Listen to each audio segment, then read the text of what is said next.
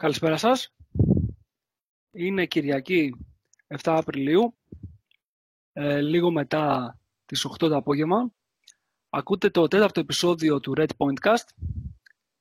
Είναι αυτή η, σαν να πούμε, ραδιοφωνική μετάδοση που κάνουμε των ε, θέσεων μας και των απόψεων μας σε επίπεδο κουβεντούλας μεταξύ των φίλων ε, που γράφουμε μαζί στη σελίδα μας ε, στο Red Point Guard. Δεν είμαστε πολλοί σήμερα. Δεν θέλω να, να κάνω μια εκτίμηση για τους λόγους που δεν μαζευτήκαμε αυτοί που θα έπρεπε να μαζευτούμε. Παρ' όλα αυτά έχουμε εκλεκτή παρέα και πάλι. Και λέγοντας εκλεκτή παρέα έχουμε το, το Μανόλο, ο οποίος έγινε έτσι πρόσφατα μέλος της, ε, του Red Point Guard, παρότι έχει μακρά πορεία και ο ίδιος στα μετερίζια τα μπασκετικά του Ολυμπιακού. Μανώλη, καλησπέρα και καλώς ήρθες στην παρέα μας. Χαιρετώ τη μικρή για σήμερα παρέα. Μάλλον οι υπόλοιποι μάθανε ότι θα είμαι και εγώ, γι' αυτό εξαφανίστηκαν. Ε. Στρώμαξες. λοιπόν, καλώς ήρθες. Σοβαρά τώρα, ευχαριστώ πολύ. Χαίρομαι που είμαι στην παρέα σας. Και ελπίζω να συνεχίσουμε έτσι με τον ίδιο ρυθμό και εμείς το ίδιο, Μανώλη, ευχαριστούμε εμείς. πολύ. Και η ομάδα βέβαια να αλλάξει ρυθμό, έτσι. Ναι, να δούμε βέβαια πώς θα γίνει αυτό. Θα τα συζητήσουμε σε λίγο. Ε, ναι. Λοιπόν, και ο, ο έτερος της, ε, της παρέας είναι ο Ναβάχο. Καλησπέρα, παιδιά. Καλησπέρα, παιδιά. Όλα καλά, όλα καλά. Περίμενα κι άλλους, αλλά μάλλον εμένα φοβήθηκαν και όχι το Μανόλο. Έλειπα από το προηγούμενο. Σε αυτό δεν αντέχουν. Δεν θα αντέξουν τα ποτάμια. Όσο έχω να πω. Λοιπόν, γελάμε έτσι, αλλά η, πραγματικότητα, η πραγματικότητα μας έχει προσγειώσει πάρα πολύ άσχημα. Ε, ε, όσοι έχουν ακούσει τις προηγούμενες κουβέντες που κάναμε, ε, προφανώς ήταν ε, σε διαφορετική ε, γραμμή και προσέγγιση, γιατί είχαμε κάτι να περιμένουμε. Δηλαδή, ακόμα και την τελευταία φορά που ξεκινήσαμε να κάνουμε αυτή την, την κουβέντα που την ονομάσαμε ψυχανάλυση, η οποία τουλάχιστον για μας μάλλον ψυχανάλυση ήταν, γιατί από ό,τι κατάλαβα μετά από τα μηνύματα ε, που ανταλλάξαμε μεταξύ μας μετά το τέλος της κουβέντας, είχε, είχε, είχε κάποια, κάποιο είδους απόδοση ψυχανάλυσης. Αλλά η πλάκα ήταν ότι ξεκινήσαμε να μιλάμε για το πόσο μαύρη είναι η κατάσταση και στο τέλος ήταν ο, ο Αταραξίας μαζί με τον, ε, με τον Θοδωρή και μας λέγανε, ξέρω εγώ, 7 νίκες ε, μέχρι την κούπα. Λοιπόν, ε, έχουν αλλάξει πολύ από τότε τα πράγματα και υπάρχει πάρα πολύ μαύριλα στην ατμόσφαιρα. Ο λόγος που υπάρχει αυτή η μαύριλα είναι γιατί το μπασκετικό μέγεθος που λέγεται Ολυμπιακός στην, ε, στην ιστορία του στα ευρωπαϊκά σαλόνια έχει, έχει κατορθώσει, γιατί περί κατορθώματος πρόκειται, μόνο τρεις φορές ε, στην ιστορία του να μην μπει στα play-off. Ε, κοίταζα πριν, τα, πριν ξεκινήσουμε τα, τα κοιτάπια μου εδώ πέρα, ε, η πρώτη φορά πρέπει να ήταν το 2004, αν δεν κάνω λάθος, επί Κασλάουσκας, Τη δεύτερη φορά τη ζήσαμε πριν από μερικά χρόνια με τον coach Φερόπουλο και η τρίτη είναι τώρα. Λοιπόν, με αφορμή λοιπόν αυτό το σπουδαίο γεγονός, με την αρνητική έννοια που έχει η σπουδαιότητα του γεγονότος, ε, είπαμε να συζητήσουμε σήμερα και να κάνουμε έναν απολογισμό του regular season. Ελπίζαμε ότι θα φτάναμε τουλάχιστον σε μια σειρά playoff, χωρίς να έχουμε πολλές έτσι, ελπίδες, ε, με βάση την πορεία που είχε η ομάδα, ειδικά στο δεύτερο μισό του, της regular season. Ε, αλλά δεν τα καταρθώσαμε. Λοιπόν, ε, και έχουμε βρεθεί εδώ που έχουμε βρεθεί σήμερα και θα θέλαμε έτσι να, να κάνουμε μια κουβεντούλα να δούμε πού θα μας οδηγήσει ε, αυτή έτσι, η ανταλλαγή απόψεων μεταξύ των τριών μας σήμερα. Λοιπόν, θα ξεκινήσω από το, από το Μανώλη που είναι και έτσι, ο πιο νέος στο, στην παρέα. Μανώλη, καταρχάς πες μου εσύ πώς τη βίωσες ας πούμε τη φετινή χρονιά ε, και παράλληλα εξήγησέ μου και πώς καταλαβαίνεις το τι έγινε φέτος αυτή τη regular season. Λοιπόν, φαντάζομαι όπως και οι υπόλοιποι, η φετινή χρονιά τη βιώσαμε με πολύ ανάμετα συναισθήματα. Ε, ξεκινώντας τόσο δυνατά και ενώ στην αρχή της σεζόν ήμασταν όλοι πιο μαγκωμένοι, έτσι, όταν, πριν ξεκινήσει δηλαδή η κανονική περίοδος, λέγαμε ότι ο στόχος είναι η οχτάδα, αν θυμάστε καλά. Και όσο η ομάδα έδειχνε να βελτιώνει με την πάροδο χρόνου το ρεκόρ της και να είμαστε κοντά στην τετράδα, και οι ίδιοι πιστεύω ότι σε μεγάλο ποσοστό νιώθαμε σιγουριά ε, ότι κάτω από την πέμπτη, έκτη θέση δεν θα πέσουμε. Ε, ειδικά αρχές Ιανουαρίου που είχαμε κερδίσει τον Παναθηναϊκό με μια πολύ καλή εικόνα στο το παιχνίδι, ουσιαστικά σβήνοντας, όπως φάνηκε τότε, την είδα Ρουσάφακα. Επειδή είχε τύχει να γράψω και κάτι σχετικό, δεν μας έβλεπα κάτω από την έκτη θέση. Από εκεί και έπειτα, δυστυχώς η πραγματικότητα μας διέψευσε ικτρά. Ε, για πολλούς λόγους η ομάδα φάνηκε να μην έχει πια πηξίδα. Ε, η απόδοσή της ε, πλην ελαχίστων εξαιρέσεων να είναι κάτω του μετρίου και όχι μόνο για αγωνιστικούς λόγους θεωρώ. Ε, δηλαδή, βλέποντας ε, πολλές φορές και παρατηρώντας πρόσωπα των παικτών προσωπικά, τους έβλεπα σαν κανένας προβληματίζεις, σαν να μην έχουν αυτή τη φλόγα που τους έχουμε συνηθίσει, να το πω έτσι απλά. Δεν υπήρχε πάθος. Θεωρώ αυτό, αν θέλετε, το, το βασικό λόγο που έγινε ό,τι έγινε. Ανεξάρτητα δηλαδή, από το αγωνιστικό, αν υπήρχαν ε, ελλείψεις τελέχωση ή τραυματισμοί ή κακή απόδοση κομβικών παικτών. Για μένα δεν μου το βγάζει το μυαλό, δηλαδή, ότι οι σχέσεις μεταξύ των παικτών και ό,τι έγινε μετά το ηχητικό, ότι έπαιξε το μεγαλύτερο ρόλο. Αυτή είναι η δική μου γνώμη. Ναι. Σε επίπεδο, σε επίπεδο τακτικής, δηλαδή πιστεύεις ότι υπάρχει έτσι ένα μέτρο σύγκρισης ανάμεσα στον πρώτο γύρο και τον δεύτερο γύρο; Δηλαδή βλέπουμε δύο τακτικά ίδιες ομάδες. Ας βγάλουμε εντελώς εκτός εξίσωσης όλα τα... Ναι, τα εξαγωνιστικά, ας πούμε. Έτσι. Δηλαδή... Σίγουρα υπάρχει διαφοροποίηση, ναι. Ε, πώς, όταν... πώς το εξήγησε αυτό εσύ, Μανώλης, δηλαδή πώς κατάλαβες ότι βρεθήκαμε να... Καταρχάς, πες μου τι καταλαβαίνεις για... ανάμεσα στην ομάδα του πρώτου γύρου και στην ομάδα του δεύτερου γύρου διαφορά και να το συζητήσουμε και, και μετά παίρνοντας και την γνώμη και του, του Νάβα και να προχωρήσουμε και παρακάτω σε αυτό. Αλλά πώς το, πώς το αντιλήφθηκες εσύ αυτό, το, τη διαφορά με των δύο ομάδων, αν μπορώ να το πω ναι, ναι. Λοιπόν, στον πρώτο γύρο καταρχήν είδαμε να υπάρχει μια προσπάθεια έτσι να ανοίξει το rotation. Δηλαδή, ο Τουπάν να έχει κάποιο ρόλο, ε, ο Λεντέι να είναι, θα έλεγα, πιο καθοριστικός σε παιχνίδια και να παίζει και στη θέση 4. Ε, να υπάρχει μια τάση γενικά να τρέξουμε στο transition, εντάξει, με εξαίρεση πούμε, παιχνίδια όπως την Bayern εκτός έδρας ή κάποιες άλλες ομάδες. Ε, κάτι που στο δεύτερο γύρο δεν φάνηκε. Η ομάδα πήγε σε πολύ πιο slow tempo, θυμίζοντας εποχής Σφερόπουλου, ε, ειδικά μετά το παιχνίδι με τη Μακάμπη, που το θεωρώ πολύ κομβικό εκείνη την ήττα. Ε, το rotation πάλι έγινε πολύ πιο σφιχτό. Ε, παίκτες όπως ο Τουπάν χάθηκαν εντελώς. Ε, απ' την άλλη, αυτό που είδαμε με τον Γκος, ας πούμε, από τον πρώτο γύρο να έχει ηγετικό ρόλο, είδαμε να διωγγώνεται ακόμα περισσότερο. Δηλαδή, ουσιαστικά νομίζω είναι ο παίκτης με τα περισσότερα λεπτά συμμετοχής, αν δεν απατώ σε μέσο όρο, αν δεν κάνω λάθος. Ε, το λέω από το πρίσμα ότι ίσως τελικά πήρε παραπάνω ευθύνες από αυτές που το μπορούσε να κουβαλήσει, έτσι. Στη rookie, στη, στη rookie χρονιά του ε, κάνει 26, 26 λεπτά. Δηλαδή είναι πραγματικά πολύ, ναι, πολύ σοβαρό. Είναι πολύ Μόνο ο Μιλουτίνοφ ίσως είχε παραπάνω χρόνο. Χωρίς σου λέω να το έχω ψάξει από... Ο Μιλουτίνοφ είχε, είχε 26 λεπτά κι αυτός, αλλά ας πούμε ο, ο Γκος είχε 26 και 15 δευτερόλεπτα σύμφωνα με τα stats της, ε, της EuroLeague και ο Μιλουτίνοφ είχε 26 λεπτά και ένα δευτερόλεπτο. Αλλά συζητάμε για δύο παίχτες. Ε, στην ουσία ο Γκος έβγαλε και τα 30 παιχνίδια. Και ο, Μιλουτίνοφ, και ο Μιλουτίνοφ νομίζω πρέπει να, να έχασε ένα-δύο. Ναι. Λοιπόν, εντάξει, θα επανέλθουμε σε αυτό, Μάνολη. Ε, Νάβα, εντάξει, κοίτα, ξέρω ότι έχεις μέσα σου χίλια πράγματα που θες να πεις, έτσι στην πραγματικότητα αυτό θα έπρεπε να ήταν ένα, ένα podcast που θα έπρεπε δηλαδή να σε αφήσω απλά να τα πεις μόνος σου.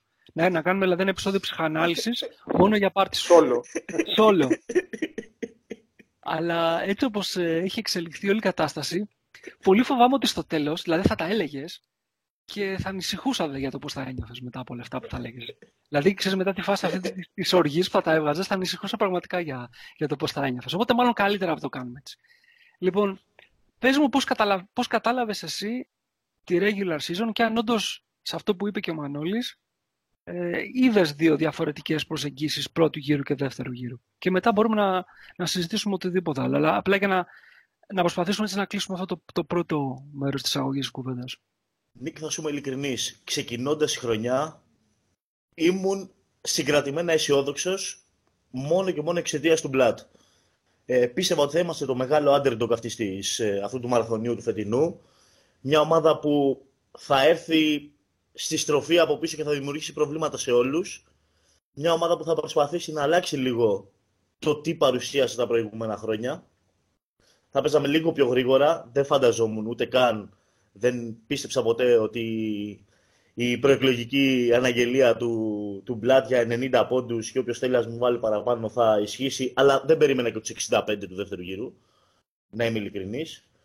Ε, πίστευα ότι τα νέα παιδιά που θα έρθουν, οι δύο Αμερικάνοι βασικά, ο Λεντέι και ο, Τουπάν, ο, Λεντέ και ο Γκος, συγγνώμη, θα είχαν αυξημένο ρόλο, αλλά δεν θα ήταν ρόλος πρωταγωνιστικός.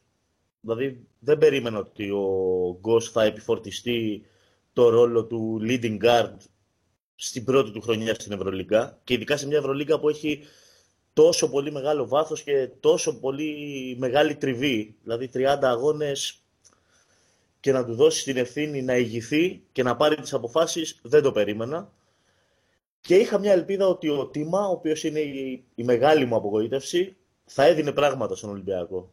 Ε, πιστεύω ότι ο coach στην πορεία, όχι πολύ αργά, όχι πολύ αργά, δηλαδή γύρω στα μέσα Νοέμβρη, πιστεύοντας ότι ο Ολυμπιακός εκμεταλλεύτηκε πολύ καλά το, το αρχικό του ξεκίνημα. Πέτυχε μεγάλες εκτός έδρας νίκες. Ε, ήταν, πάρα πολύ, ήταν πάνω από ό,τι περίμενε και ο ίδιος σε επίπεδο αποτελεσμάτων. Ε, λίγο έγινε, έπεσε θύμα του legacy της ομάδας. Τι θέλω να πω; Ε, πήγε λίγο στην πεπατημένη. Σταμάτησε να ρισκάρει. Ενώ ξεκίνησε και όλοι, δεν ξέρω, όσοι είχαν δει τα φιλικά προετοιμασία στη Ρωσία ε, είχαν δει την προσπάθεια για match-up ζώνες, για ευρύ rotation που είπε και ο Μανόλο, για περισσότερα, για plays λίγο πιο σύνθετα, με λίγο περισσότερη κίνηση, με περισσότερους εμπλεκόμενους παίκτες και από τη δυνατή και από την αδυνατή πλευρά. Ε, λίγο μετά κάπου σαν να ένιωσε ότι είναι μια ευκαιρία να πετύχω κάτι σημαντικό φέτος. Το σημαντικό είναι μια καλή πορεία και είσοδος στα play-off και μάχη βλέποντας και, το, και, την υπόλοιπο, και τον υπόλοιπο περίγυρο των ομάδων στην ε, Ευρωλίγκα και έμεινε λίγο σε αυτά που μπορούσε και σε αυτά που ήξερε η ομάδα από πριν. Δηλαδή πάμε σε αργό τέμπο, πάμε σε άμυνα ένας με έναν με, με αρκετές αλλαγές κάποιες φορές. Δεν το ψάξε πολύ και ο ίδιος. Δεν του δούλεψε και το ρόστερ και το κατάλαβε για να μην λέμε τώρα και βλακίες. Ότι ο άνθρωπος, ok, okay, όλοι κάνουμε λάθη. Ε, ε, ε, μέτρησε με τα λίγα λεφτά που είχε κάποιες επιλογές λίγο περισσότερο, λίγο λιγότερο, δεν ξέρω, δεν του βγήκαν και άρχισε να δουλεύει περισσότερο με το save mode που βρήκε από την πρώτερη αγωνιστική κατάσταση του Ολυμπιακού. Δηλαδή τα τέσσερα χρόνια του Σφερόπουλου τα είδαμε φέτος στον Ολυμπιακό. Τα είδαμε μάλλον και φέτος. Κάτι που προσωπικά δεν ήθελα να συμβεί.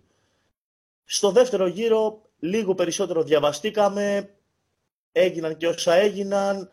Ε, ξέρεις, δεν είναι και εύκολο να πατήσεις το κουμπί και να αλλάξει ταχύτητα μια ομάδα από τη μία στιγμή στην άλλη. Πήγαμε όλα τα παιχνίδια στις χαμηλές κατοχές. Η έλλειψη αθλητικότητας που είχαμε στον πρώτο γύρο πλέον δεν μπορούσε να καλυφθεί από την έκπληξη που αντιμετώπισε κάθε ομάδα μη γνωρίζοντας τι να περιμένει από εμά.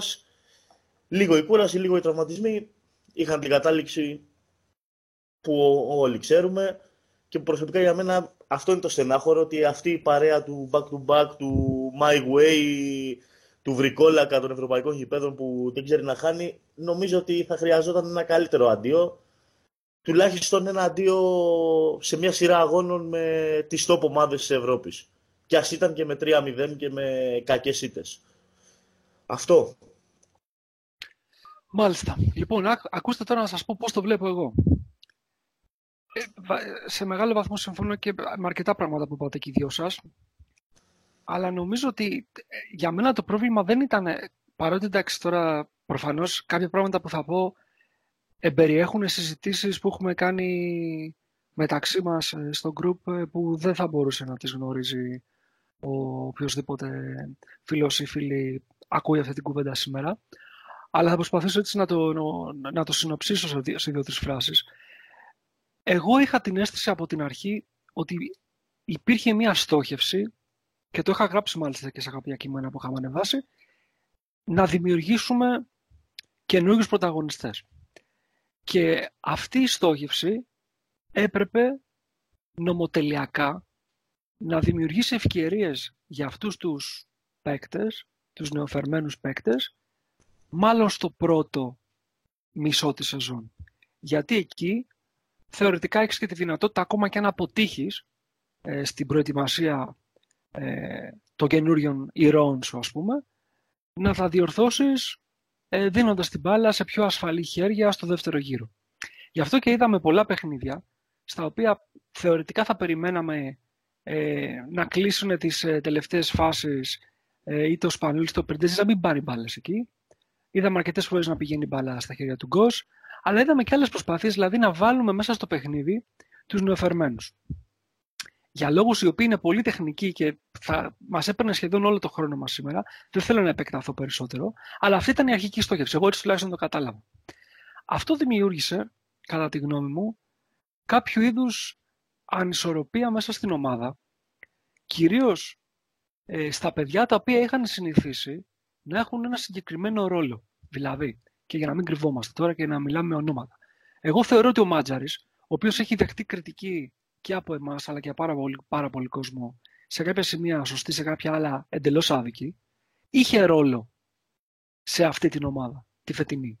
Δεν ξέρω αν ο ρόλος του θα ήταν ίδιος με αυτόν που είχε τα προηγούμενα χρόνια ή αν ο χρόνος του θα έπρεπε να είναι ο ίδιος. Άποψή μου είναι ότι δεν θα έπρεπε, αλλά είχε ρόλο. Στην προσπάθεια όμως να δημιουργήσουμε τις ε, προϋποθέσεις να, να φτιαχτούν τα δίδυμα που μελλοντικά θα μας έβηναν ε, δυναμική για να κάνουμε κάτι καλύτερο, νομίζω ότι κάποιοι από αυτούς τους παίχτες με τον ένα ή με τον άλλο τρόπο και βγήκαν έξω από τα νερά τους και αδικήθηκαν. Αυτό λοιπόν πρέπει να δημιούργησε νομίζω μέσα στα αποδητήρια, ειδικά στους παλιούς, μία αίσθηση ότι όπα τι γίνεται εδώ. Όμως τα θετικά αποτελέσματα και ο τρόπος με τον οποίο ερχόντουσαν, γιατί αν θυμάστε τα πρώτα παιχνίδια που παίξαμε, δεν είναι μόνο ότι παίζαμε σε έναν υψηλό ρυθμό, είναι ότι μπαίναν τα σουτ. Δηλαδή, ο Μπλάτ το είπε πάρα πολλές φορές αυτό σε συνεντεύξεις του μετέπειτα. Ότι θα νιώθα λίγο καλύτερα να μπαίναν τα σουτ. Κάποιοι το ερμήνευσαν ότι, κοίτα να δεις, κατηγορεί τους παίχτες ότι κοίταξε να δεις, εγώ τους έχω δώσει τη δυνατότητα μέσα από τα plays μου να πάρουν ελεύθερα σουτ και τα χάσανε. Δεν νομίζω ότι εννοούσε αυτό. Εννοούσε πραγματικά και κυριολεκτικά αυτό το οποίο έλεγε. Ότι όταν μπαίνουν τα σουτ, όλοι φαίνονται καλύτεροι. Την πρώτη λοιπόν αυτή φάση του πρώτου γύρου, ο Ολυμπιακός, ακόμα και με τον τίμα εκτός, σουτάρει σχετικά καλά, ε, μπορεί να, να ανεβάσει ρυθμό, μπορεί να δώσει ας πούμε, ε, χρόνο και πρωτοβουλίες ε, στους νέους πρωταγωνιστές του, κυρίως τον Κος ε, και τον Λεντέι, αλλά αυτό δημιουργεί μέσα στα αποβιτήρια κάποιο είδους ε, ανασφάλεια να πω για τους παλιούς, ενδεχομένως. Αυτό λοιπόν τώρα τι έγινε; Αν το δέσουμε με αυτό το οποίο έχουμε δει όλα τα προηγούμενα χρόνια, το οποίο είναι ότι αυτή η ομάδα ναι μεν έχει πολύ, καλά, πολύ καλό skill και πραγματικά έχει μια ε, δυνατότητα να κλείνει αγώνες πολύ αποτελεσματικά, παρόλα αυτά το έκανε έχοντας ένα πολύ μεγάλο ηγέτη μες στο γήπεδο. Το Σπανούλι. Κανείς από τους υπόλοιπους, όσο καλοί παίχτες κι αν είναι, δεν αποδείχθηκαν ποτέ τέτοιες ηγετικές μορφές εισάξιες του Βασίλη. Όταν λοιπόν τους βγάλεις και λίγο από, την, από το comfort zone, στο οποίο ε, βρισκόντουσαν, θεωρώ ότι είναι φυσιολογικό να δημιουργηθούν ε, τριβές. Εγώ κατάλαβα λοιπόν ότι αυτό, αυτό το group των ανθρώπων ε, τα είχε καλά μεταξύ του, μεταξύ, τα είχαν καλά μεταξύ τους, όσο τα αποτελέσματα το επέτρεπαν. Μόλις τα αποτελέσματα γύρισαν και για τα αποτελέσματα που γύρισαν ε, νομίζω ότι ήταν φυσιολογικό αυτό το οποίο έγινε, γιατί ο Ολυμπιακός σχεδόν με, όλα τα, με όλες τις ομάδες οι οποίες ε, τερμάτισαν ε, στο top 8, ε, αν εξαιρέσουμε το ένα παιχνίδι που πήρε με τον Παναθηναϊκό και τα δύο παιχνίδια που πήρε με, την, ε, με τη Βασκόνια ε, και το ένα μάτι το οποίο πήρε με τη Ρεάλ, σε όλα τα υπόλοιπα παιχνίδια ε, δεν νομίζω ότι ήταν ιδιαίτερα καλός και δεν μπορούσε να διεκδικήσει και τίποτα περισσότερο. Να βάλουμε στο παιχνίδι στη Μόσχα το οποίο το χάσαμε έτσι ας πούμε μέσα σε δύο-τρία σε δύο, κατοχές. Θέλω, δηλαδή, όταν τα παιχνίδια ήταν δύσκολα, εκεί που χρειαζόμασταν την ηγεσία, η ηγεσία δεν υπήρχε. Εγώ αυτό κατάλαβα. Δηλαδή, υπήρχαν, υπήρχε μέσα στην περιρρέουσα ατμόσφαιρα των αποδυτηρίων ότι, ok, okay, καινούριο προπονητής, μεγάλο όνομα, προσπαθεί να δώσει την ευκαιρία στα νέα παιδιά, αλλά ξέρεις κάτι, εγώ είμαι ο Μάτζαρης, εγώ είμαι ε, ο Παπα-Νικολάου, εγώ είμαι ο, ο Πρίντεζης, ε, ο Αγραβάνης, ο Μπόγρης. Οποιοδήποτε από αυτούς είχαν μια ιδέα στο μυαλό τους για το τι μπορούσαν να προσφέρουν, ξαφνικά κλονίστηκαν για το αν θα έχουν αυτές τις ευκαιρίες. Και εκεί δεν υπήρχε δεν υπήρχε αυτό το, αυτή, αυτή η ατμόσφαιρα των, των αποδητηρίων η οποία θα μπορούσε να τραβήξει την ομάδα προς την αλλαγή. Δηλαδή δεν κάναμε αυτό που λένε οι Αγγλοσάξονες embrace change. Μείναμε σε αυτό το οποίο ήμασταν. Με αποτέλεσμα, όταν έπρεπε να αντιμετωπίσουμε τα μεγάλα κλαμπ και τα powerhouses, όλες αυτές οι αδυναμίες, οι τεχνικές, οι οποίες υπήρχαν από την αρχή αλλά κρυβόντουσαν από το καλό σουτ, και από το ότι ήταν λίγο πιο χαλαρά τα πράγματα να γίνουν πιο εμφανείς. Εγώ έτσι χωρίζω δηλαδή ουσιαστικά τον πρώτο γύρο με τον δεύτερο γύρο. Εντελώς ε, νοηματικά, όπως δηλαδή το καταλαβαίνω εγώ και δεν θέλω να πάω στο τεχνικό κομμάτι γιατί εντάξει, η πραγματικότητα είναι ότι υπήρξαν και ατυχίες, ε, υπήρξαν και παιχνίδια στα οποία θα μπορούσαμε να έχουμε καλύτερα αποτελέσματα. Π.χ. θα μπορούσαμε να έχουμε πάρει το παιχνίδι με τη Φενέρ ε, στο ΣΕΦ και θα μπορούσαμε ας πούμε, να έχουμε πάρει τα παιχνίδια τα οποία χάσαμε π.χ. με την Ταρουσάφακα θα μπορούσαμε να έχουμε κάνει κάποιε τέτοιε νίκες και αυτή τη στιγμή να είμαστε στου 8. Αλλά αν θέλουμε να το δούμε εντελώς θεωρητικά, εγώ αυτό κατάλαβα ότι έγινε. Δεν ξέρω αν συμφωνείτε και αν έχετε κάποιο σχόλιο πάνω σε αυτό.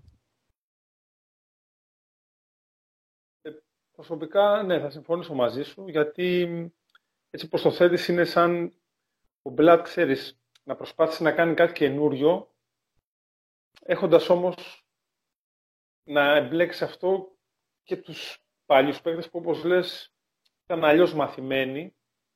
Οπότε σίγουρα είναι πιο δύσκολο το έργο σε μια τέτοια περίπτωση, θεωρώ. Ε,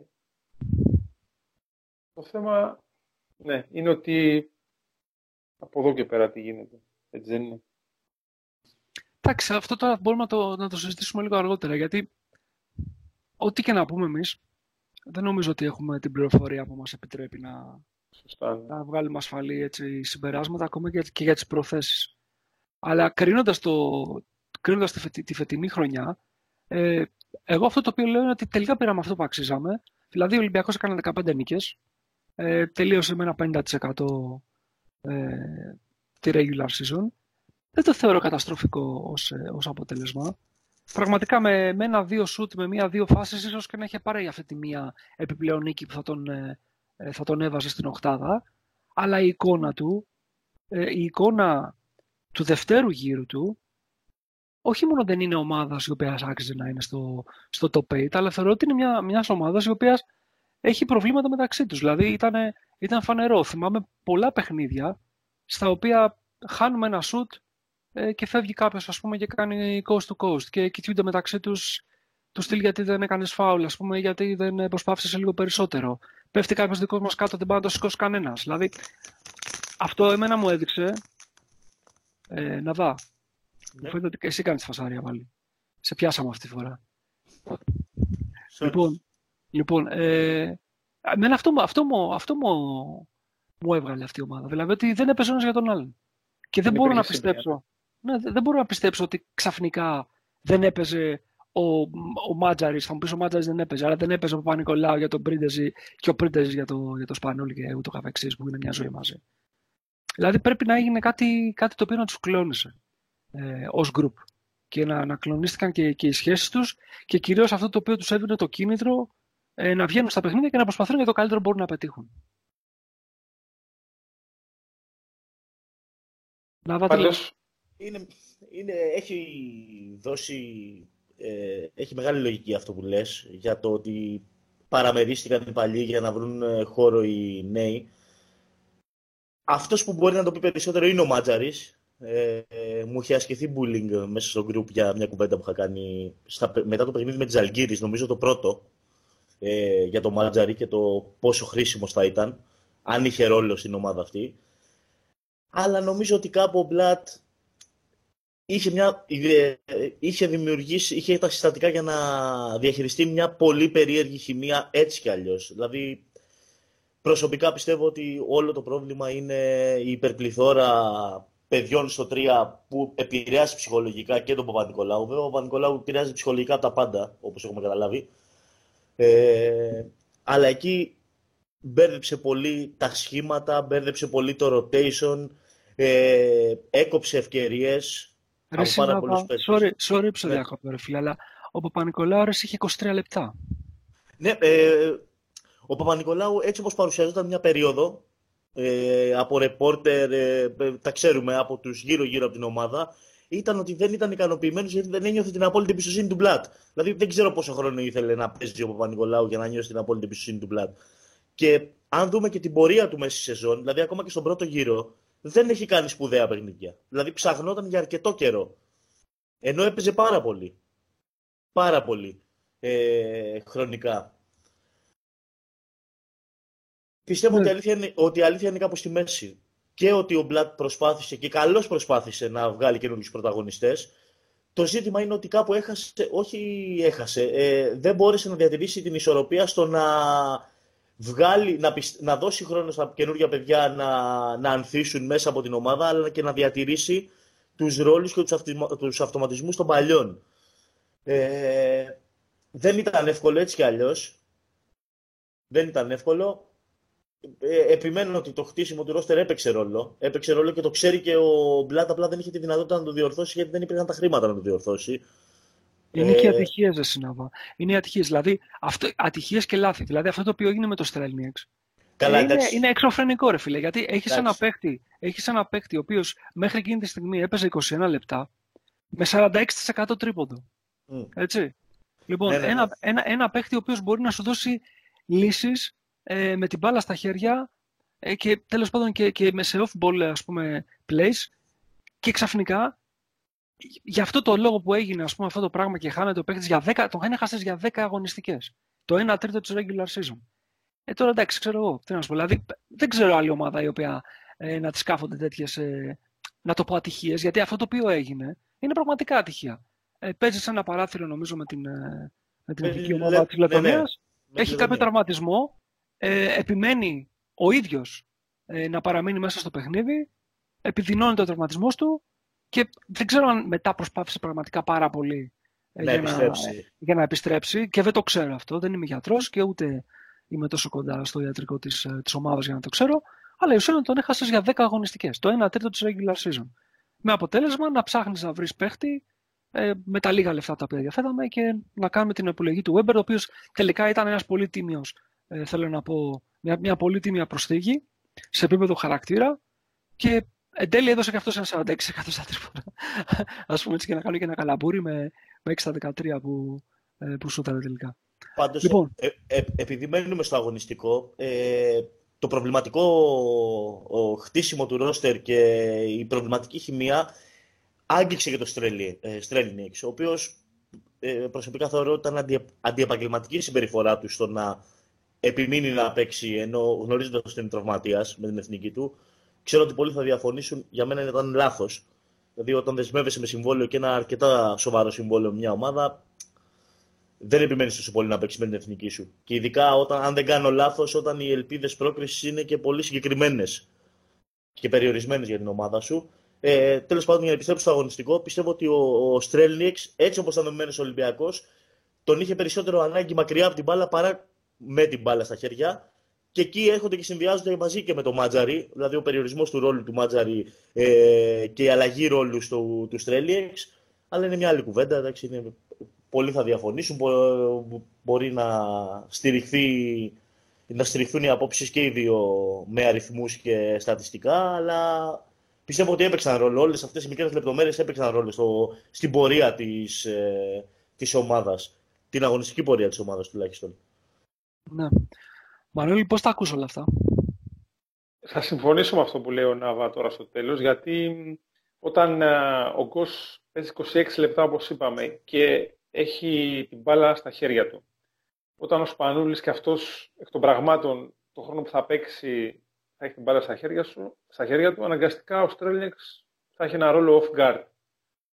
Να περιμένει την μπάλα να σουτά. Δηλαδή, δεν θα ήταν πηγή δημιουργία, να το πω αλλιώς, ε, έτσι όπως δομήθηκε το ρόστερ. Ε, τώρα, για να επεκταθώ κάτι που ήθελα πριν να πω, ε, τελικά από την κουβέντα μπορώ να συμπεράνω, έτσι όπως ε, τα λέμε, ότι ο Μπλατ, ανεξάρτητα από τις ευθύνες που έχει στελέχος, που για μένα εκεί είναι το μεγαλύτερο, ε, ας πούμε, φάλ που μπορώ να το ρίξω. Και εντάξει, τακτικά τώρα το να τον κρίνουμε θεωρώ όλοι είναι λίγο.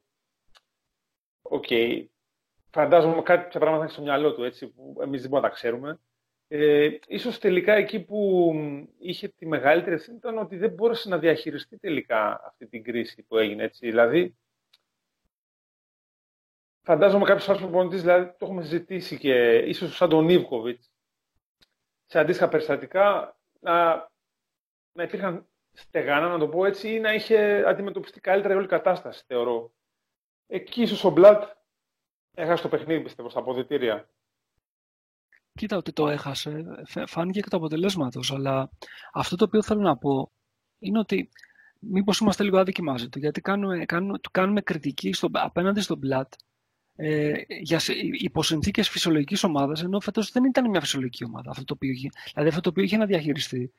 Αν πραγματικά ισχύουν όλα αυτά τα οποία έχουμε διαβάσει παρασκηνιακά με τις καθυστερήσεις πληρωμές, με προβλήματα μεταξύ των παικτών, ε, με το ηχητικό και με την ε, απόσταση της ομάδας ουσιαστικά από το, από το μάτι του κυπέλου, ε, δεν νομίζω ότι τώρα αυτά είναι δηλαδή συνθήκες φυσιολογικής ομάδας. Δηλαδή, αν ήταν όντως ένας Ολυμπιακός που ήταν όλοι πληρωμένοι και δεν υπήρχε κανένα θέμα. Εντάξει, ξέρω εγώ να του κάνουμε κριτική για όλα αυτά, αλλά νομίζω ότι φέτος έχουν πέσει πολλά ακραία έτσι, ε, περιστατικά τα οποία έχουν ε, φαινόμενα τα οποία επηρέασαν ε, τον τρόπο με τον οποίο λειτουργούσε το, το group. Θα, θα συμφωνήσω εδώ, sorry κιόλας που πετάγομαι, ε, και θα φέρω ένα αντίστοιχο παράδειγμα του Ιφκοβιτς ε, τη χρονιά του διασυρμού από τη Σιένα, του αποκλεισμού πριν το Ευρωπαϊκό στην πόλη, όπου και εκεί ήταν προβληματικά τα αποδητήρια και εκεί δεν κατάφερε να κάνει πολλά ο Ιφκοβιτς μέσα στην πορεία της σεζόν. Έτσι, για να τα θωρακίσει. Όλοι ξέραμε ότι υπήρχαν θέματα και γκρίνιες και συμπεριφορές ντίβα από πάρα πολλούς. Όμως εκεί που θα κρυθεί ο Μπλατ, εάν μείνει, είναι στο καλοκαίρι που έρχεται. Ε, Χωρίς να είναι ίδιες οι συνθήκες, έτσι, δεν ε, λέω το ίδιο. Τότε ο Ιφκοβιτ, όπως πληροφορηθήκαμε και από ένα άρθρο που ανέβασε πρόσφατα ο κ. Καρίδα, ε, είχε πει ότι θα τους τελειώσω όλους και τους τέλειωσε. Είναι στο χέρι να, πεις, να πεις, και γιατί, να πεις όμως ακριβώς γιατί το είπε. Αν θυμάμαι καλά είπε ότι θα τους τελειώσω όλους γιατί έχουν όλες, όλα αυτά τα, τα χαρακτηριστικά των βετεράνων μέσα στα ναι, ναι, ναι. Τη μορμούρα, την κρίνια. Ακριβώς δηλαδή, αυτό. Νομίζω, νομίζω έτσι το είχε γράψει, δεν το ναι, θυμάμαι ναι, ναι, ναι, ναι, αλλά νομίζω κάπως έτσι το είπε. Ε, εδώ, εδώ, εδώ τώρα, επιπροσθέτως, ε, νομίζω ότι υπάρχει και το πρόβλημα το, της καθυστέρησης των πληρωμών, σύν το γεγονός ότι κάποιοι οι οποίοι θεωρούσαν ότι ήρθε το πλήρωμα του χρόνου, ίσως να έχουν ένα σημαντικότερο ρόλο στην ομάδα, mm-hmm. αντιλήφθησαν... Η ομάδα δεν είχε πετύχει τόσα πολλά, σωστά. Δεν ήταν οι γηγενείς παίκτες τόσο επιτυχημένοι όσο οι τωρινοί. Δηλαδή, το να φύγει ο Μπουρούς ήταν πιο εύκολο από το π.χ. να φύγουν ε, τώρα οι αντίστοιχοι, έτσι. Ναι, εντάξει, αλλά υπάρχει, υπήρχε, υπήρχε κόσμος, υπήρχαν ονόματα. Δίκαιται όντως, ο Παπαλουκάς, υπήρχαν ονόματα, υπήρχαν βαριά ονόματα. Ναι. Σε εκείνη την ομάδα δεν ήταν εύκολο. Και βαριά συμβόλαια κυρίως.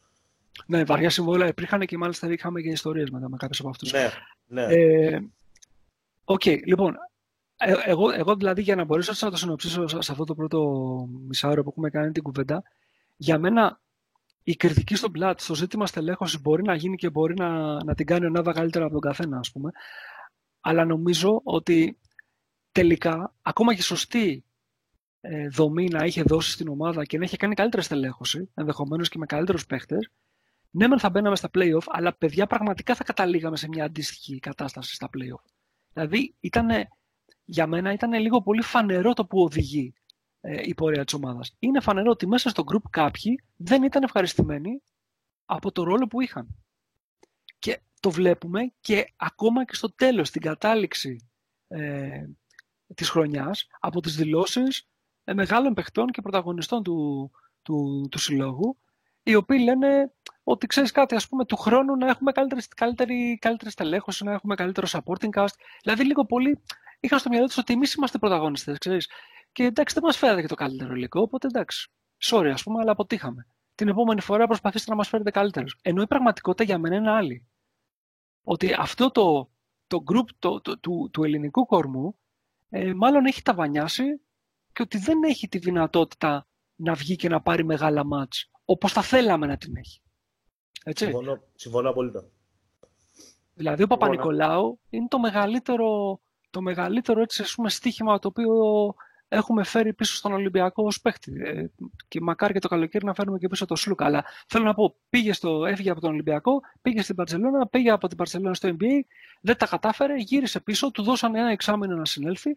Ε, όλοι με λίγο μας, μέσα στο μυαλό μας λέγαμε: Κοίταξε να δεις Παπα-Νικολάου, εντάξει, είναι ξέρω εγώ ο επόμενος ε, wannabe ηγέτης ε, της ομάδας. Και εγώ αυτό το οποίο βλέπω, από, το συμπαθώ πάρα πολύ τον Παπ, πρέπει να σας πω, ε, ότι τα ίδια προβλήματα που είχε πριν φύγει από τον Ολυμπιακό, τα ίδια έχει φέρει πίσω. Δηλαδή, Ακριβώς αυτό. Αν λοιπόν, αν λοιπόν αυτή, sorry, μια τελευταία φράση, αν ναι, λοιπόν ναι, ναι. αυτοί, αυτοί που πιστέψαμε ότι ήταν τα δυνατά μας χαρτιά, δεν είναι ηγέτες που μπορούν να πάρουν την μπάλα από τα χέρια του Σπανούλη, αλλά το ψάχνουν το Σπανούλη στην κρίσιμη στιγμή ενώ ο Σπανούλης είναι 37, τότε δεν φταίει το supporting cast, παιδιά. Δηλαδή, εγώ εκεί θέλω να καταλήξω. Επίσης, για να μιλήσουμε σε απόλυτους αριθμούς, μιλάμε για την τρίτη αποτυχημένη σεζόν. Έτσι. Ε, και είναι λίγο αδιανόητο ακόμα και στις δηλώσεις του με τον Σπανούλη χειρουργημένο απόντα ε, χωρίς να έχει φυσική παρουσία εκεί, να χρησιμοποιούν ακόμα τον Μπίλι μπροστά και να μπαίνουν από πίσω του. Δηλαδή δείχνει το πόσο βαρύ τους πέφτει το να αναλάβουν τις προσωπικές τους ευθύνες απέναντι στην ομάδα και στο ρόλο που θέλουν να έχουν στην ομάδα. Δηλαδή, όταν απαιτείς να είσαι πρωταγωνιστής σε μια ομάδα, πρέπει να αναλάβεις και τις ανάλογες ευθύνες. Τις οποίες δεν έχει αναλάβει κανένας τους. Κανένας τους. Κοίταξε, ε... μπορεί να τις έχουν αναλάβει μεταξύ τους σε, σε, σε κατευθείαν συζητήσει, αλλά προς τον κόσμο δεν νομίζω ότι τις ανέλαβε κανείς. Ε, υπάρχει μια δήλωση η οποία έγινε από τον Πρίντεζι τις τελευταίες μέρες, αλλά και πάλι δεν είναι ακριβώς όπως θα ίσως θα θέλαμε να την ακούσουμε. Ακριβώς. Πιο χαρακτηριστικό όλων αυτών που λες είναι για μένα το παιχνίδι με τη Ζαλγκύρη, που έχει κάνει αυτό το απίστευτο μάτσο ο, ο, Weber. και έχει μείνει μέσα στο γήπεδο και κλαίει. Έχουν φύγει όλοι και πάει να τον μαζέψει ο Ποκοεύσκη και γυρνάει πίσω ο Μάτζα που καταλαβαίνει ότι εντάξει, okay, δηλαδή μην τον αφήσουμε και με στο γήπεδο. Ναι. Αυτό το πράγμα δηλαδή για τον Ολυμπιακό που έχουμε μεγαλώσει εμείς. Εντάξει, εμείς είμαστε και λίγο μεγάλοι. Αλλά τέλος πάντων. Αλλά για τον Ολυμπιακό, ας πούμε, αυτών των τελευταίων 10 ετών, για να μην πάω πιο πίσω και προδώσουμε εντελώς τις ηλικίες μας. Ε, είναι πρωτοφανές. Και αυτό δεν είναι τεχνικό. Ε, καταλαβαίνετε τι λέω. Δηλαδή, ναι, ναι, ναι, ναι, ναι. ναι, ναι, ναι, ναι, ναι, στελέχωση, ναι, λάθη, αλλά ρε παιδιά, τι έγινε; Δηλαδή, σαν να μην αγαπιόμαστε μεταξύ μας. Τι, τι συμβαίνει, πώς γίνεται αυτό το πράγμα; Αυτό δηλαδή εμένα με έχει ενοχλήσει περισσότερο. Και αυτό το είναι ξεκάθαρο στο δεύτερο γύρο. Που λείπει από το γήπεδο σε αρκετά παιχνίδια ή τέλος πάντων. Ναι, λείπει η ομοψυχία και λείπει και ο μεγάλος ηγέτης, ρε παιδιά. Δεν υπάρχει ο μεγάλος ηγέτης. Αν δεν είναι ο Σπανούλης μέσα στο γήπεδο, είμαστε μια ποικιλία. Πώς να το πω, δηλαδή. Εντάξει, θα προσπαθήσουμε να κάνουμε το καλύτερο. Θα καταλήξει η μπάλα στα χέρια κάποιου χειριστή, ο οποίος θα κάνει ό,τι καλύτερο μπορεί ή θα καταλήξουμε να, να, να ρίξουμε ένα σκοτωμένο σουτ. Δηλαδή, αυτό δεν είναι θέμα τακτικής, έτσι. Δεν είναι θέμα τακτικής. Για μένα. Εγώ το, δηλαδή έχω δει πάρα πολλούς παίχτες οι οποίοι είχαν ηγετικά προσόντα και σε διαφορετικές θέσεις και όταν η μπάλα έκαιγε ζητούσαν μπάλα. Ε, εγώ βλέπω τώρα στο, στο φετινό Ολυμπιακό παίχτες οι οποίοι κρύβονται για να μην πάρουν την μπάλα. Άρα ναι. λοιπόν έχουμε, έχουμε ένα θέμα εκεί, έτσι.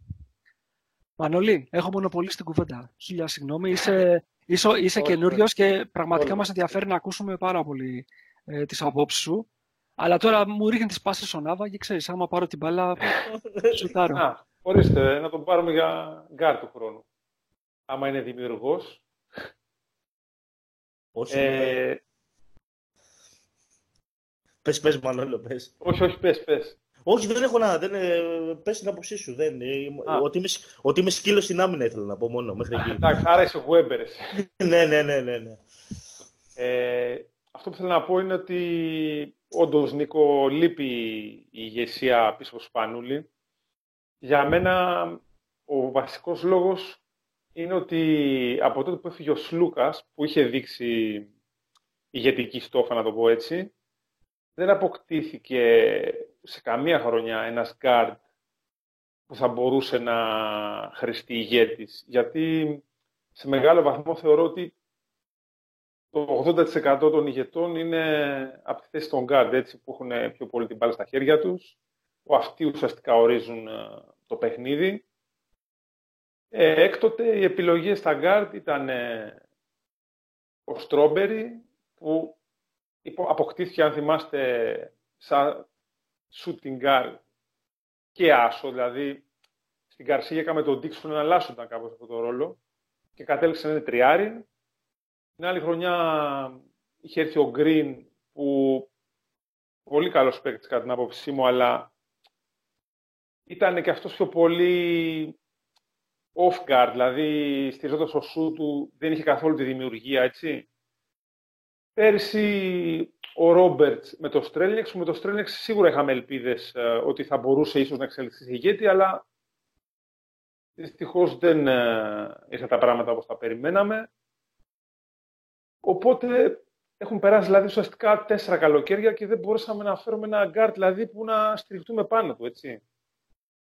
Δηλαδή, από την εποχή του Λό δεν έχουμε φέρει κάποιο ξένο που να λέμε «Οπ, εδώ είμαστε παιδιά, έχουμε κάτι να τον ανανεώσουν, να μας μείνει δηλαδή δύο-τρία χρόνια και να ξέρουμε να στηριχτούμε πάνω του. Θεωρώ δηλαδή κομβικό πλέον αυτό το καλοκαίρι. Δεν ξέρω αν θα είναι ο Σλούκας ή κάποιος άλλος, αλλά να πάρουμε ένα γκάρντ επίπεδου, παιδιά, που να ξέρουμε ότι θα είναι ο μελλοντικός μας ηγέτης, να το πω έτσι. Ξέρεις γιατί. Δηλαδή, αν χαθεί. Πες μου, πες μου. Γιατί, γιατί διαθέτουμε το μεγαλύτερο μέρος του budget μας για να κρατήσουμε ευχαριστημένο τον ελληνικό κορμό, φίλε; Ναι. Αυτή, είναι πραγμα... Αυτή είναι η πραγματικότητα. Γιατί μιλάς, μιλάς για τους κοντούς, αλλά εγώ θέλω να σε ρωτήσω. Από όλους τους ξένους που φέραμε, τα τελευταία 4-5 χρόνια, έτσι. Λοιπόν, ε, ποιος από αυτούς τους ξένους θα είχε ρόλο σε ομάδα Final Four της χρονιάς που αγωνίστηκε; Δηλαδή, θέλω να πω, είχαμε φέρει, έχουμε φέρει πραγματικά ξένους οι οποίοι να είναι από το πάνω ράφι. Ίσως ο Μπίρτς να ήταν μια περίπτωση, έτσι. Ναι, λοιπόν, αλλά, αλλά έχουμε φέρει δηλαδή ένα παίχτη ο οποίος να πεις, ξέρω εγώ, ότι ξέρω εγώ, top material. Δηλαδή, ένας παίχτης ο οποίος θα μπορούσε να παίξει σε πολύ, σε πολύ μεγάλο κλαμπ με πολύ ψηλό συμβόλαιο. Στοιχήματα φέρνουμε. Και ο λόγος που φέρνουμε τα στοιχήματα είναι γιατί υπάρχει αυτό, αυτό το, το, το budget που πρέπει με κάποιο τρόπο να διαχειριστεί ε, η ομάδα, το οποίο έχει επιλέξει για τους λόγους που έχει επιλέξει να το διαθέτει στον ε, ελληνικό κορμό, ο οποίος την κρέμασε. Για να τα λέμε όπως είναι τα πράγματα. Έτσι. Ε, δεν μπορεί του χρόνου να μπουν μέσα στο γήπεδο και να πετάνε φωτιές. Αλλά αυτή τη στιγμή αυτό βλέπουμε. Θα μπουν του χρόνου στο γήπεδο με τα ερυθρόλευκα; Είναι η άλλη ερώτηση. Πρέπει να μπουν στο γήπεδο; Ε, τώρα εντάξει, αυτό είναι μεγάλη κουβέντα. Τι πάει να πει πρέπει. Προφανώς και πρέπει. Προφανώς και, προφανώς και πρέπει. Δηλαδή, δεν θέλεις να δεις του χρόνου στον Ολυμπιακό, ας πούμε, το, το, το Παπα-Νικολάου ή τον Πρίντεζη. Δηλαδή, κανείς δεν θα πει, Όχι, δεν θέλω να το δω. Παρότι μπορούμε να πούμε έχει κάνει μια κακή χρονιά, θα μπορούσε να είναι καλύτερος, δεν ξέρω και εγώ τι. Εντάξει, δεν είναι. Δηλαδή... Δεν δε, στέκομαι, στο, στέκομαι στο αγωνιστικό, Νίκ. Ναι, καταλαβαίνω που το πας, αλλά δεν μπορούμε να κάνουμε αυτή την κουβέντα γιατί δεν ξέρουμε αυτά που πρέπει να ξέρουμε. Δηλαδή, δεν ξέρω αν ο, αν ο Μπλατ πρέπει να έχει στο μυαλό του ότι πρέπει να διαχειριστεί τέτοια υλικά του χρόνου, αν μείνει πρωτοθέος. Ναι, και αυτός είναι ένα πολύ μεγάλο ερωτηματικό. Ε, δεν ξέρω. Κοίτα, εγώ αυτό το οποίο βλέπω είναι, δηλαδή και γι' αυτό ήθελα να, να, να καλύψουμε και ένα, το τελευταίο τέταρτο έτσι, της κουβεντούλας μας, ε, μιλώντας και γενικότερα για το επίπεδο της, ε, της φετινής ε, EuroLeague. Γιατί, εντάξει, εμείς δηλαδή αποτύχαμε να περάσουμε στο top 8, ε, δικαίως, και δεν νομίζω ότι θα αφισβητούμε αυτό, ε, αλλά πρέπει να δούμε λίγο και το επίπεδο. Και πρέπει γενικά να δούμε και πού έχει πάει το παιχνίδι ε, τα τελευταία χρόνια. Συν το γεγονός ότι με την αλλαγή του format, ε, το να έχεις ας πούμε 30 αγωνιστικές και μάλιστα από του χρόνου θα είναι 34, ε, με τα ταξίδια συν το επίπεδο των ομάδων που συνεχώς βελτιώνεται, αν μη τι άλλο στο ζήτημα της αθλητικότητας, για να μην μιλήσουμε για το υπόλοιπο κομμάτι του παιχνιδιού. Ε, εμείς είχαμε ας πούμε μία πρώτη ύλη φέτος η οποία μπορεί να τρέξει ε, το 1 τρίτο των ομάδων της EuroLeague. Να τους τρέξει όμως, δηλαδή να πάρει ένα αμυντικό rebound και να τους τρέξει στο ανοιχτό γήπεδο. Εγώ λέω όχι. Όχι, όχι. Εγώ λέω όχι. Άρα λοιπόν καταλήξαμε και πάλι να στηριχτούμε στα fundamentals και στο, στο, στην εμπειρία που έχουν, ε, που έχουν ο Σπανούλης, ο Πρίντεζης και η ιδιαίτερη ικανότητα που έχει ο, ο Μιλουτίνο στο post. Αυτό δεν ήταν. Δηλαδή αυτό κάναμε. Αυτό ήταν. Αυτό, αυτό κάναμε. Και προσπαθήσαμε να βγάλουμε το, το Ghost και το, και το Lendey δίνοντάς τους χρόνο, αλλά όταν ε, έσφιξαν τα γάλατα, δυστυχώς τα παιδιά έδειξαν ότι δεν είναι έτοιμοι να σηκώσουν ένα τόσο μεγάλο κλαμπ σε μια τόσο ε, δύσκολη στη, χρονική στιγμή, όπως ήταν γενικότερα το group. Αυτό έγινε. Αλλά, Μανώλη, διαφωνείς, έχεις ε, κάτι, να, μια εναλλακτική οπτική σε αυτό το οποίο λέω; Όχι, όχι, συμφωνώ, γιατί έτσι όπως τελικά έγινε η στελέχωση, ε, ήταν τέτοια τελικά που δεν ε, βοηθούσαν σε αυτό που λες, δηλαδή για το transition. Ήθελες σίγουρα άλλο ένα γκαρντ, σαν το Χένρι, ας πούμε, που τελικά δεν αποκτήθηκε για να κάνεις κάτι τέτοιο, έτσι. Και ε, σίγουρα κι άλλο ένα να μην ήταν ψηλό. Ο Χένρι, να μην ήταν ο Χένρι, αλλά πήγες χωρίς δεύτερο ψηλό, ρε φίλε. Δηλαδή πήγες χωρίς ναι. mobile center. Έτσι. Δηλαδή, ok. Okay. Ε, έλεγε ο Νάβα νωρίτερα για τους 90 πόντους. Πώς θα βάλεις 90 πόντους αν δεν τρέξεις ε, στο transition και άμα δεν σου μπουν τα σουτ; Ε, δεν γίνεται. Ε. Δηλαδή πρέπει να σουτάρεις, ξέρω εγώ, με ένα EFG percent 60%. Δεν γίνεται αυτό. Ναι, ναι. Αυτά δεν υπάρχουν. δηλαδή αυτά που κάνει, παραδείγματος χάρη, η Φενέρ, ε, που σε πολύ μικρό αριθμό κατοχών έχει ο Μπράντοβιτς αυτή τη μοναδική ικανότητα να παίρνει από τους παίχτες του τη σωστή επιλογή με τη σωστή συγκέντρωση και να σουτάρουν πάντοτε απίστευτα σε όλα τα μεγάλα μάτς, ε, δεν υπάρχουν πολλές ομάδες να το κάνουν. Άρα Βασικά, λοιπόν.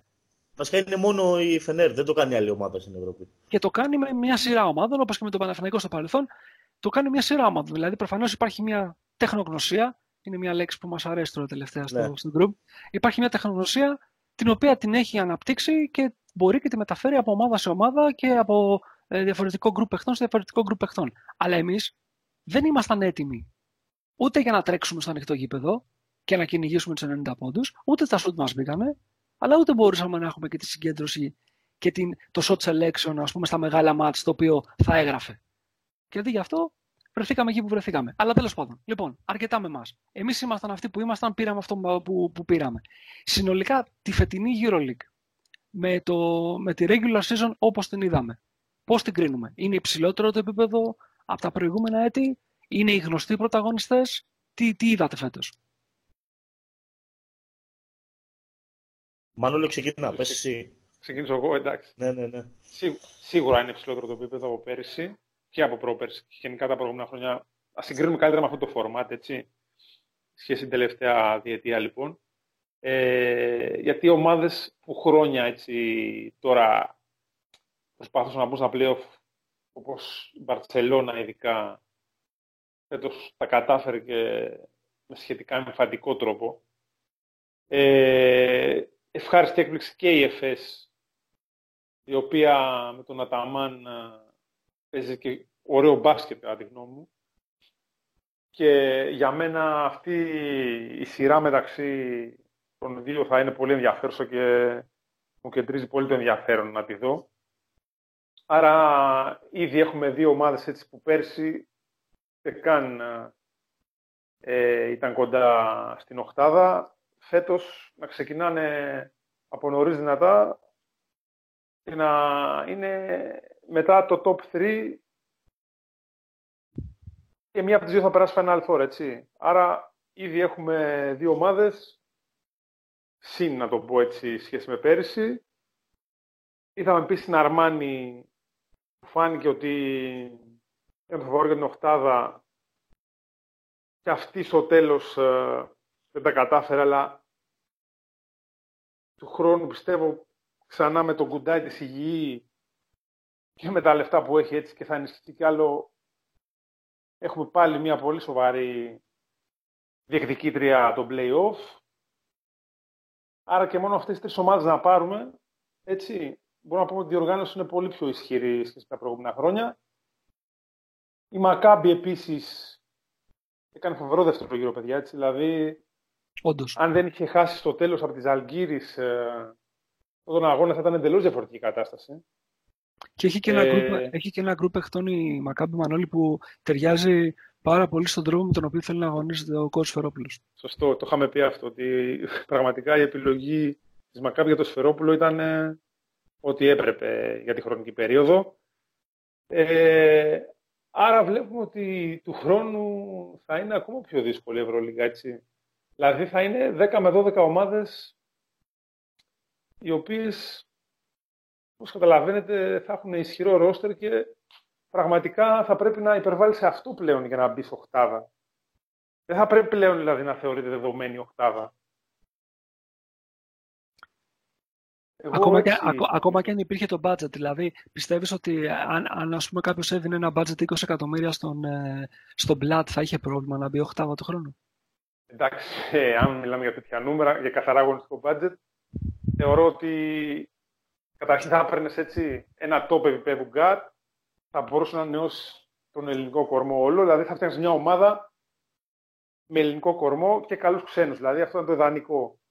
Αλλά επειδή προφανώς δεν μπορεί να γίνει κάτι τέτοιο, θεωρώ ότι για να είμαστε κι εμείς έτσι κοντά στον ανταγωνισμό, βάσει των οικονομικών δεδομένων που επικρατούν τώρα, είτε πρέπει να επικρατήσει η λογική ότι, OK, ο ελληνικός κορμός τον σεβόμαστε, έχει πετύχει πολλά να μείνει, αλλά θεωρώ ίσως με μειωμένα συμβόλαια, γιατί αν ήσουν τα συμβόλαια που έχουμε τώρα, δηλαδή πριν τις 1,5 εκατομμύριο σπανούλης σε ένα, καταλαβαίνετε ότι μετά οι επιλογές ξένων θα είναι πάλι στοιχήματα. Η άλλη λύση είναι, κύριε Μπλατ, όπως τότε με τον Ιβκοβιτς που είπε είναι η ομάδα δικής σου ευθύνη, κάνει αυτό που νομίζεις με τη στελέχωση και έχεις χαμηλό budget. Όσοι Έλληνες μείνουν με μειωμένα συμβόλαια, ok. Okay. Όσοι δεν θέλουν, φεύγουν και κάνεις μια νέα αρχή, ας πούμε, με ξένους σε ηγετικό ρόλο.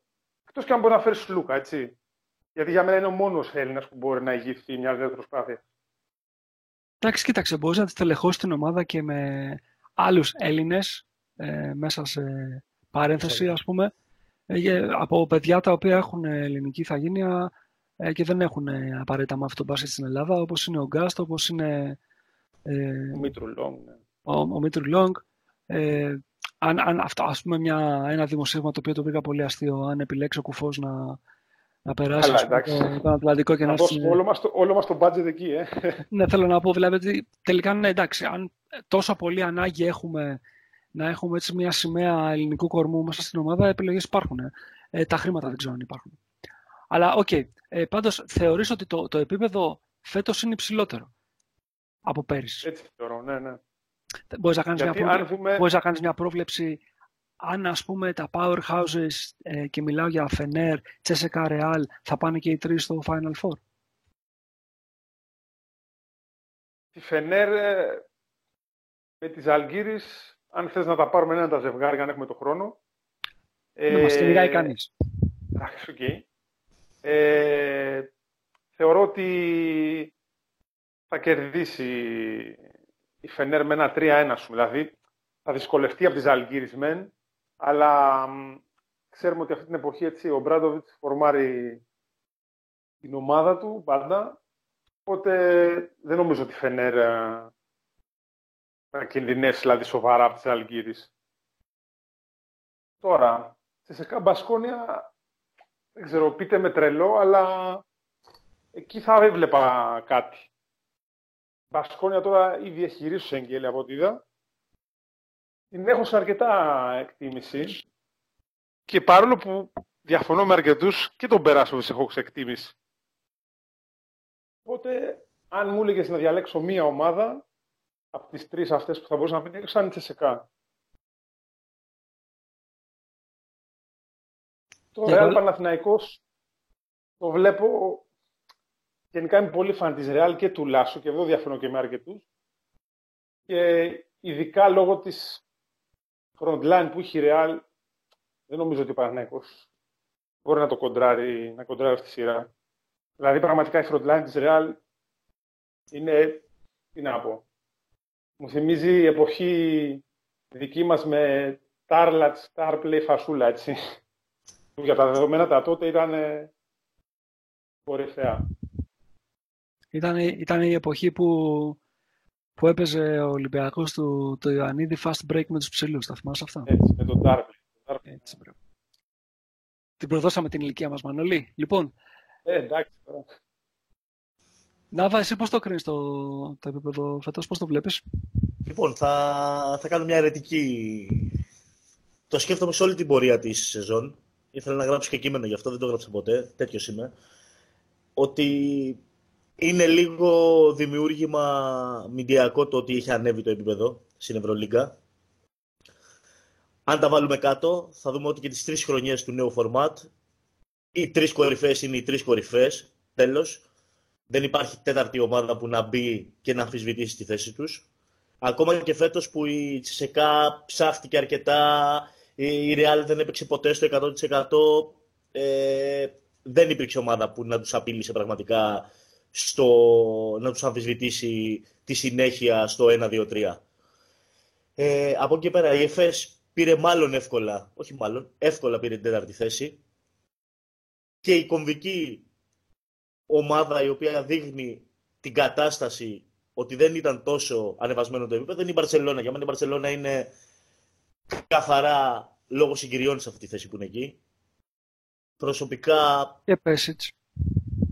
Ναι, δεν, δεν, ε, ο Πέσιτς έχει κάνει τα κλασικά σερβικά κόλπα, τα έμπειρα μέσα στη διαχείριση των αγώνων, όχι πάντα, όχι πάντα. Ε, εντάξει, είναι μια, ένα σύνολο παιχτών με αρκετό ταλέντο σε κάποιες θέσεις. Για μένα είναι κακοχτισμένοι. Απλά όλοι οι υπόλοιποι οι μετά από την Παρσελώνα ήταν αρκετά μέτροι για να την απειλήσουν. Ε, εμείς ήμασταν πολύ χειρότεροι, ο Παναθηναϊκός ήταν πολύ χειρότερος, η Ζαλγκύρης ήταν σαφώς αποδυναμωμένη, η Μπασκόνη ήταν χειρότερη από πέρσι, η Χίμκι δεν το συζητάω, η Μακάμπη τελικά στα ίδια πάνω κάτω ήταν. Την Αρμάνη ε, ξεχνάς. Ε, OK, okay, ε, για την Αρμάνη, η Αρμάνη η οποία έδειξε τον εαυτό της, ήταν, ήταν η ομάδα του Μάικ James. Δηλαδή... Ξεχνάς και τον Νέντοβιτς όμως, ε; Και, το, και, το, και τον εξαιρετικό μέχρι τον τραυματισμό του Γκουντάιτης. Ο Μίτσοφ, καταρχάς ο Μίτσοφ νομίζω κάνει σεζόν καριέρας. Για, για, μένα, για μένα ο Μίτσοφ ήταν ε, ο κομβικός, το είχα πει και μετά το παιχνίδι στο ΣΕΦ ότι η Ζαλκύρης ο μετρονόμος ήταν ο Μίτσοφ. Όταν η μπάλα, όταν τρελνόταν ο Τζέιμς και πήγαινε και κουτούλαγε στα κορμιά, την μπάλα την έπαιρνε ο Μίτσοφ, έκανε ένα, ο Μίτσοφ έκανε ένα πλάγιο πικεντρόλ, ηρεμούσε, εκτελούσε, έβαζε και τους υπόλοιπους στο παιχνίδι. Αυτός ήταν ο μετρονόμος, αλλά ήταν και αυτή πολύ λίγη αριθμητικά. Δηλαδή, αν το βάλουμε κάτω, το, το, το rotation του Πιανιτζιάννη ήταν πολύ μικρό. Πάντως ο, Γκουντάιτ, ήταν ε, σημείο αναφοράς μέχρι, μέχρι τον δραματισμό του για την, για την Αρμάνη. δεν το συζητάμε. Δεν το συζητάμε. Εμένα μου αρέσει ε, και, και, το, και το backup του Ταρζεύσκη. Νομίζω ότι για ευρωπαϊκό μπάσκετ αυτά τα οποία μπορεί να δώσει, δεν ξέρω το, το συμβουλίο του ποιο είναι, αλλά νομίζω ότι αυτά τα οποία μπορεί να δώσει θα τα έδινε σε οποιαδήποτε ομάδα, ακόμα και ας πούμε ομάδα Final Four, ε, σε πάρουχα ομάδα. Είναι, είναι, είναι εξαιρετική ποιότητα πρώτη, πρώτη ύλη ψηλού Ταρζεύσκη. Ο Ταρζεύσκι είναι η, κλασική νέα μορφή mobile 7-footer που κυκλοφορεί στην πιάτσα. Δηλαδή είναι με Πουαριέ, ε, Voigtman, ε, αυτός είναι μεγάλα κορμιά, μακριά κορμιά, δυνατά κορμιά, τα οποία μπορούν να κινηθούν, δεν στέκονται απλά. Είναι, ε, είναι αξιόλογη περίπτωση, δεν είναι το, η ποιότητα, το μέγεθος, ε, ε, το efficiency που είχε ο Γκουντάιτης, ούτε κατά διάνοια. Ο Γκουντάιτης ήταν σκιάχτρο σκιάχτρο, ειδικά στην άμυνα, δεν, δεν τον πλησίαζες. Τον, ε, τον κοιτούσες με δέος. Και στην επίθεση, ό,τι του δίνες, το χαρακτηριστικότερο παιχνίδι είναι το παιχνίδι που έχουν κάνει εδώ με τον Παναθηναϊκό στο ΑΚΑ, όπου ο τύπος τελειώνει όλες τις φάσεις.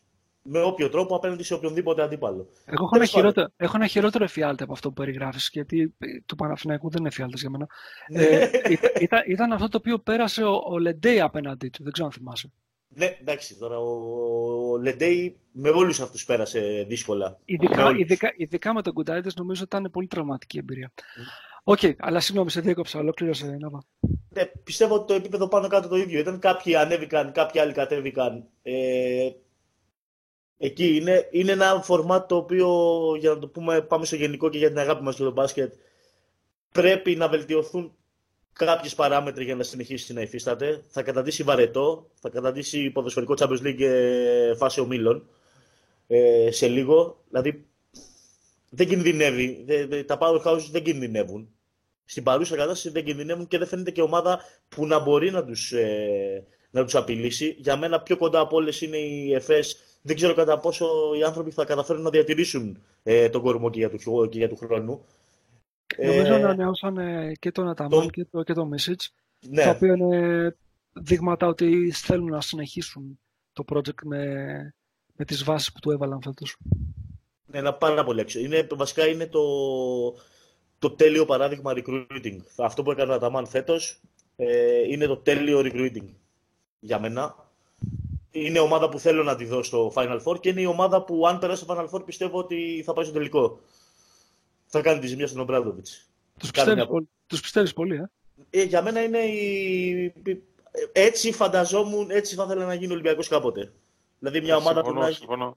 δηλαδή μια ομάδα η οποία θα πάει, θα διατηρεί το ρυθμό όποιοι πέντε και αν είναι μέσα, γιατί αυτό είναι το βασικό τους χαρακτηριστικό. Ότι διατηρούν πάντα ψηλό το ρυθμό όποιοι πέντε και αν είναι μέσα. Μια ομάδα που έχει ίδια απειλή και μέσα και έξω.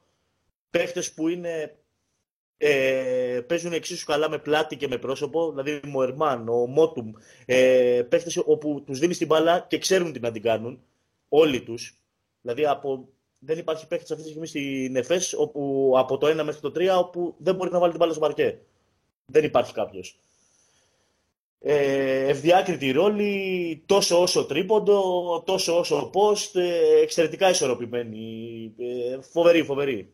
Φοβερή. Ε, πάρα πολύ καλή προσπάθεια. Και ενώ είχα, η μοναδική μου αμφιβολία ήταν το πώ θα διαχειριστεί τα αποδητήρια ο Αταμάν, τελικά τα κατάφερε και, και μπράβο του. Respect μεγάλο. Hands off στον, ε, στον Τούρκο.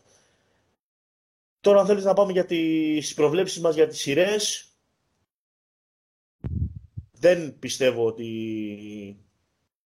ο Σάρας θα δυσκολέψει τον, ε, τον Ομπράντοβιτς. Ε, μια ομάδα η οποία η Ζαλγκύρης το πάει στη σκληράδα, ε, στο σπρώξιμο, ε, στο να πάρω το σωστό play. Ουσιαστικά παίζουν ένα ανάλογο μπάσκετ οι, οι δύο ομάδες, όμως η ποιότητα της Φενέρ, τα κορμιά της, η εμπειρία της είναι, είναι δυσθεωρήτα για το σύνολο του Σάρας, οποίο, ο οποίος έκανε ένα τρομερό finish, αλλά δεν νομίζω ότι μπορεί να, να προβάλλει σημαντική αντίσταση στον, ε, στον Ομπράντοβιτς. Άντε, θα πω 3-1 τιμή σε και να είναι και το βλέπω περισσότερο προς το 3-0. Το Τσεσεκά Μπασκόνια, OK, okay, δεν θα συμφωνήσω με τον Μανώλο ότι πιστεύω ότι είναι, γενικά δεν συμφωνώ ότι είναι τόσο, τόσο ευάλωτη η Τσεσεκά. Ναι, είναι μια ομάδα που το έχει γυρίσει πολύ στο iso φέτος μια ομάδα που περισσότερο στηρίζεται στο ταλέντο των ε, υπερπαιχτών που έχει παρά στην ομαδική της λειτουργία, αλλά έχει τεράστιες προσωπικότητες, έχει πολύ ταλέντο. Το μοναδικό κενό που βρίσκω εγώ είναι στο, στο 4, όταν δεν παίζει εκεί ο Κλάιμπερ. Δεν νομίζω ότι η Μπασκόνια είναι μια νερόβραστη ομάδα, πολύ συγκεκριμένη, πολύ ταβανιασμένη. Δεν νομίζω ότι θα τη δυσκολέψει. 3-1 και εκεί. Τώρα το Real Παναθηναϊκός, η εικόνα του Παναθηναϊκού μας βάζει σε σκέψεις. Η ενέργεια που βγάζει, η, ε, η αυτοπεποίθηση που έχουν, τα θετικά αποτελέσματα, ε, ότι ο Πιτίνο γενικά και μέσα στα παιχνίδια τα διαχειρίζεται καλά.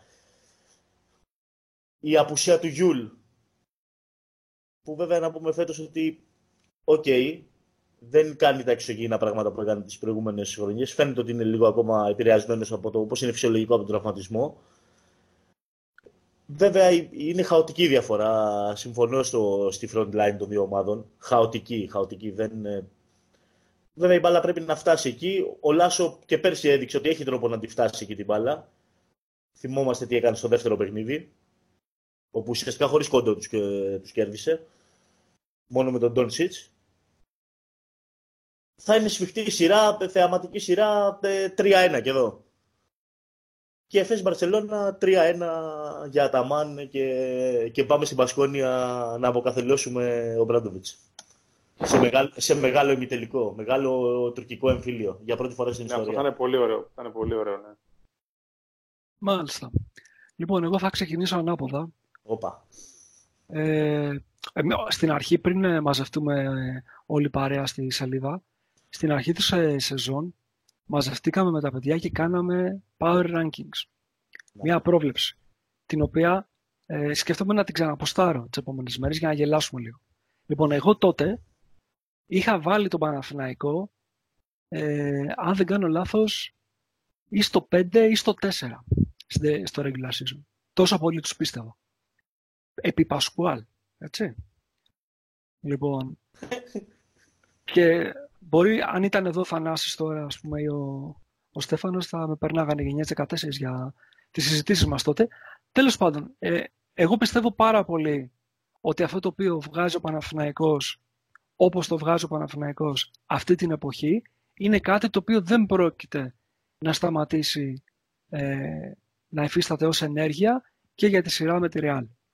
Δηλαδή πιστεύω ότι αυτό το 10 seconds or less ε, ή δίνουμε την μπάλα ε, στο, στο, στο, στον καλάφι και του δίνουμε τη δυνατότητα έχοντας αρκετά αθλητικά παιδιά να τρέξει στο γήπεδο ε, ουσιαστικά βγάζει το άγχος από το χειριστή και από το δημιουργό που θα πρέπει να διαβάσει συνεχώς ε, το επόμενο play, την επόμενη άμυνα και να προσπαθήσει να δημιουργήσει μέσα από καταστάσεις οι οποίες να είναι, να είναι περισσότερο πολύπλοκες.